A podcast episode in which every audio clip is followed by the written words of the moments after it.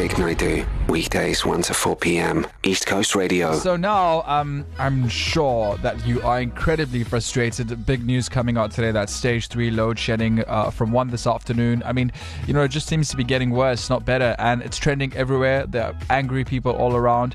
Uh, and, uh, you know, according to Eskom, we burnt 10 million Rand worth of diesel per hour last night, uh, last night during load shedding. So last night's bill because load shedding was, I think, from about 10 to 5, was about 70 million rand. Now, it's quite disastrous, particularly stage 3 as well, because hospitals, vaccine storage, livelihoods. I mean, there are so many things. Yeah, and really, I, I'm out of frustration. I'll call it. Eskom is probably one of the most useless parastatals ever. Um, and I thought it would be interesting for you and I to have a chat to Ross Miller. Ross Miller, by the way, is from Grid Freedom Group in Hillcrest. Thank you, Ross, for joining us on East Coast Radio. No problem, man. Thanks for having me. Uh, Ross, uh, let's uh, let's talk about uh, solar because I'm sure a lot of people are looking at other options. Uh, there's solar power, nuclear power. Uh, people have also started installing UPSs in their homes. There are many you know ways to get around it, but sometimes not as easy because these things cost money. Let's maybe look at the average suburb in KZN and what it would cost to go completely off the grid and say bye to Eskom. Yeah, I mean, listen, that's what everyone really wants to try and achieve um, because emotionally it's a great idea. I mean, also practically it's getting making more and more sense because um, the price of electricity is going up. Um, but it is a difficult question to answer. But what we're seeing in the market and what people are actually needing to go off grid, um, the prices range from like 150 to even five, six hundred thousand rand, purely dependent on what your consumption is at home and how you use power. Everyone uses power differently at their house um, or business. But um, typically, yeah, that's it's hard. Eh? It's not like a one-size-fits-all system. Um, but also you want to make sure you're using the right components. So you don't want to just put in something from China Mall um, and just hope for the best. I mean, you want someone that's qualified, they know what they're doing. Um, but typically, yeah, I mean, if we had to meet in the middle somewhere, I'd say about 200 to 300,000 Rand was a good number. And that would really take you completely off the grid for a domestic application. I mean, I mentioned other options like generator, UPS. I mean, mm. are those the only other options uh, other than solar power? Yeah, they are. Eh? Um, mm. But I think also where we're heading out worldwide, I mean, people are trying to be more environmentally friendly with the decisions they're making for these type of um, uh, applications for their houses. So, I mean, generators also, they're noisy. So if you're in the state, it gets a bit difficult because they would normally have um, rules and regulations against uh, having noisy generators.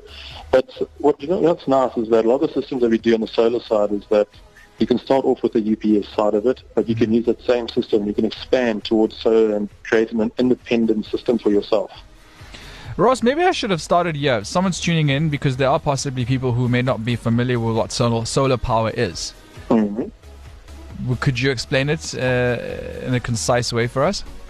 I'll do my best. Um, so basically, if you can imagine, so this type of solar is called solar photovoltaic, which basically break it up as photo being light, voltaic being electricity. So it works off the light rays that fall from the sun, okay, onto your roof or onto the ground wherever you've got your solar panels. And that then turns into a DC form of power, which then runs through to a charge controller or an inverter, mm. and will then be used to charge batteries or to run load in the house. Um, so yeah, so depending on the batteries and the way you set up the system, predominantly an off-grid system, you would have a charge controller connected your solar panels to your batteries for direct charging, mm. and then you'll have an inverter that would take that power from your batteries, convert it to AC, and then supplement it through into your house. And uh, with a UPS and you know an inverter, that sort of thing. Uh, the cost mm-hmm. for an average house, uh, I'm assuming you wouldn't have to power the entire house with it. Correct. Yeah. I mean, listen. At the end of the day, I mean, load shedding at this stage is like two to four hours, depending on the area. Mm. Um, so, I mean, if you just have the basics running, I mean, lights is important. Um, lights, TVs, fridges, security, your gate motors, that kind of stuff.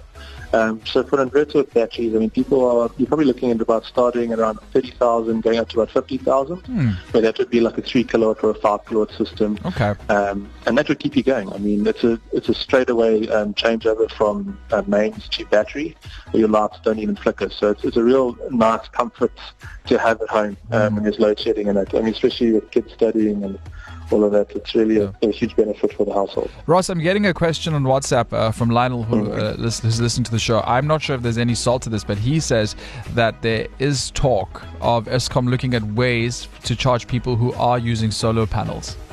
Correct, yeah. I mean, last week we had an influx of people, especially existing clients, saying, oh my goodness, have you seen this article? Um, and yeah, it is interesting, and they're obviously going to try and do it. I mean, I first heard about this a few months ago. Um, it's a cheek. Yeah, no, it's crazy. It's ridiculous. It's like now they're trying to tax you for something that's free, like sunlight. Um, but their whole argument is they're trying to say, well, we're using the infrastructure, um, which is ridiculous. We're reducing the load on the infrastructure. They told us to reduce our load, and people said, okay, cool, let's do that. They changed their lights to LED. They're doing the right thing, They're reducing their, their load on the on the network. And then they did the best thing, they did solar. But now Eskom's turning around saying, okay guys, now we're going to start taxing you on that. But only if you're still connected, hey? If you're not connected, they don't have any right to touch you. Now, you so you disconnect by going completely off the grid? That's the thing, and that's actually what we're seeing. People are actually moving more towards being fully off the grid instead of still using the grid as a backup in those rainy days and that kind of stuff. Yeah. I mean, okay, so I want to get off the grid and I've got this cash.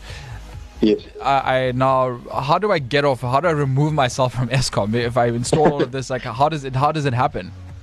It is an application process. Eh? Mm. So yeah. uh, if you're at eThekwini, for instance, then obviously you need to speak to your, your nearest branch um, or office, and you need to just go to them and say, listen, I've, um, I don't require your your um, connection anymore. I don't need your electricity anymore.